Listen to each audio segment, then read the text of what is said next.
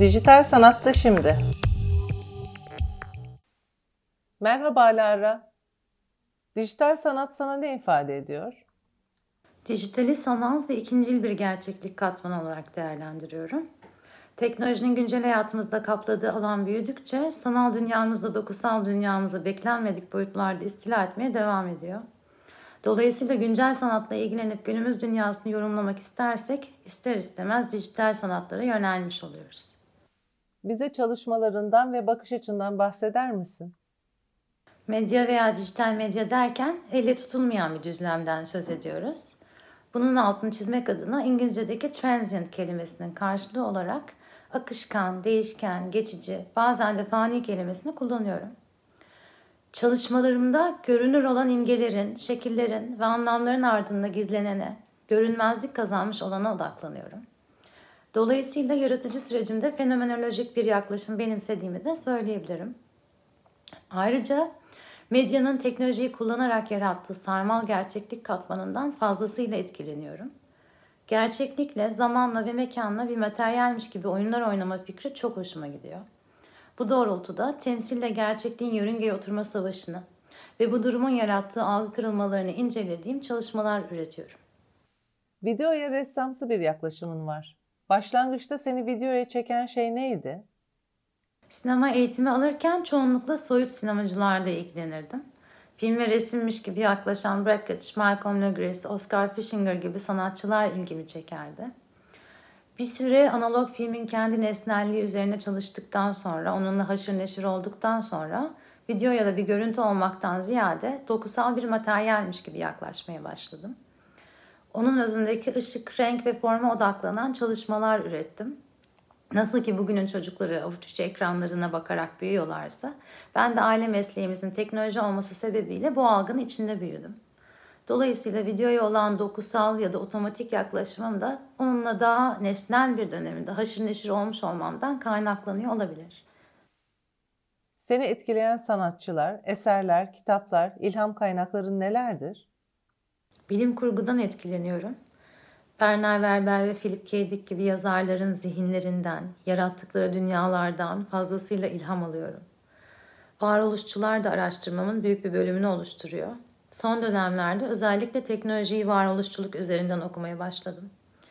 Bunun dışında ahenk ve kaosun mükemmel birleşimi olarak değerlendirdiğim klasik senfonileri inceliyorum. Sinema eğitimi alırken ana konsantrasyonum olarak Fransız yeni dalgasını seçmiştim. Bugün bunun da sinematik lisanımı oldukça fazlasıyla etkilemiş olduğunu görebiliyorum. Bunlar dışında resim sanatı, sanat tarihi incelemek ilgimi çekiyor. Gerçeklik ve temsilin ilişkisini elbet bu çerçeveden de araştırıyorum.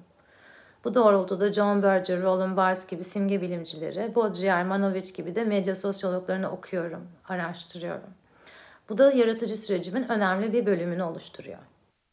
Eserlerinde estetiğin ve hikaye anlatımının yeri nedir? Düşünsel ve fiziksel kurgu yaratımı olarak anlatı dünyamı oluşturma süreçlerimi ikiye ayırıyorum. Hem bilinçli olarak kurgulanmış çalışmalarım hem de seyircilerin kendi zihinsel kurgularıyla soyut öğeleri somutlaştırmalarını amaçlayan üretimlerim var. Estetiği ön plana çıkarmaktan ziyade onun ön planda kalmasına müdahale etmiyorum demek daha doğru olur sanırım. Her şeyin estetize edildiği ve metalaştığı bir dünya tasviri içinde biçimcilik kullandığım kadar biçim bozumundan da yararlanıyorum. Hareketli imgenin cezbetme özelliği kadar sarsma özelliği de ilgimi çekiyor. Hangi yaratıcı stratejileri benimsiyorsun? İngilizce'de fotoğraf çekmek için to capture an image yani imgeyi tutsak etmek veya esir etmek, ele geçirmekten söz edildiği gibi sürecin görünmez oluşumların rastlantısal uyumunu ve ahengini görünür kılmayı amaçlıyor. Bu bir anı, bir gerçekliği, bir sanrıyı bir nevi kafese yerleştirip deneyimlenebilir kılmak gibi bir süreç. Bir yandan da çalışmaların sunumlarında herhangi bir dahiliyeti didaktik kılmamaya oldukça fazla özen gösteriyorum belirli soyut öğeleri muhafaza ederek zihinsel kurguya da alan bırakmaya çalışıyorum. Bu dönemde sanatçı olmanın gereklilikleri sence nelerdir? Sanatı hayatta bir iletişim formu olarak değerlendiriyorum. Dolayısıyla bir gereklilikten ziyade bir oluş biçiminden veya farkındalıktan söz edebiliriz. Sanatçı olmanın gerekliliklerinden evvel nasıl bir sanatçı olmayı tercih ettiğimiz, bundan nasıl bir beklentimiz olduğunu net bir şekilde anlamamız çok önemli. Ancak yine de mutlak çizgiler çizmeden farklı sunum ve paylaşımları da deneyimlemek ayrıca önem teşkil ediyor. Her şeyin gizemini yitirdiği bir dönemde yaşıyoruz. Kendi biricikliğine odaklanıp onu büyütmek her zamankinden daha bile önemli. Özellikle dış etkenlerin bu denli yoğun, akışkan ve değişken olduğu günümüzde.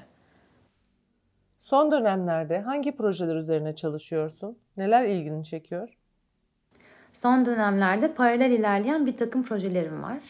Çalışmalarımdaki tüm süreçler bir şekilde rizomik bağlar içinde büyüyorlar, birbirlerine sebebiyet veriyorlar, besliyorlar. Bunun dışında pandemi sonrası dijital sanat dünyasındaki sunum ve paylaşıma dair kafa yoran bazı oluşumlarla görüşüyorum. Onlara danışmanlık veriyorum.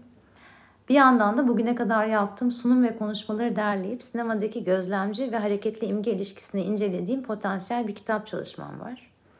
Ayrıca medya sosyolojisi, sinema ve sanat üzerine makaleler yazmaya devam ediyorum. Senaryolarımı ilerletmeye devam ediyorum. İleride yapmayı hayal ettiğin bir proje var mı? Şu an üzerine çalıştığım tüm projeleri ileriye yönelik bir hayalin inşası olarak değerlendiriyorum ben. Hayali kurduğum an o hayalin bir not defteri oluveriyor mesela. Önce notlar ve çizimlerle hayatın akışı içinde biraz da kendiliğinden gelişiyor benim projelerim. Bu projelerin arasında güncel olarak demin söz ettiğim teori kitabım, bir uzun metraj filmim ve bu filmin fiziksel olarak deneyimlenebilir bir versiyonu olan e, bir sarmal e, yerleştirme söz konusu. Dijital sanatlar alanında çalışmak isteyenlere neler önerirsin? Dijital olan her şeyi son derece kolaylıkla manipüle edebildiğimiz bir dönemde yaşıyoruz. Bundan birkaç sene evvel yüzlerce kişilik bir işi salisede tek başımıza üstlenebiliyoruz. Tam da bu sebeple dokusal olmayan bir düzlemle ilgilenirken dokusal olan bir pratik edinmenin faydasına inanıyorum. El becerisi gerektiren bir teknik kabiliyeti geliştirmek, sanat edinmek gibi. Kore'nin dijital sanatı da bu sebeple çok beğeniyorum. Sanatçıların çoğu teknik el becerisi gerektiren öğrenim süreçleri sonrasında dijitale yöneliyorlar.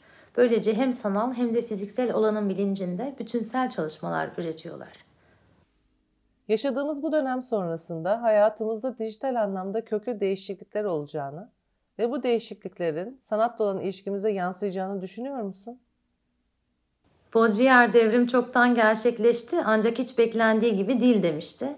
Son dönemde hepimiz bir dijital devrimin gerçekleştiğini ancak bunun hiç de beklendik bir şekilde olmadığını fark ettik sanırım. Artık her şey öyle hızlandı ve zaman algısı öyle değişti ki teknolojik buluşların bu durumdaki rolünün temel olduğunu hepimiz fark ettik. Rüya kaydetme makineleri, görünmezlik pelerinleri, dokunmatik hologramlardan söz ediyoruz. Bunlar düşünce biçimimize ve gerçekliğimize elbet kökten değişimler getirecektir. Dolayısıyla sanat da bundan köklü biçimde etkilenecektir ve etkileniyor da. Dünyanın farklı köşelerinde tamamen bu alana odaklanmış kurumlar, festivaller ve koleksiyonerler var. Dijital sanat eserleri koleksiyonculuğu hakkında neler söylemek istersin? Mekana özgü çalışmalar genellikle komisyon sistemiyle ilerliyor.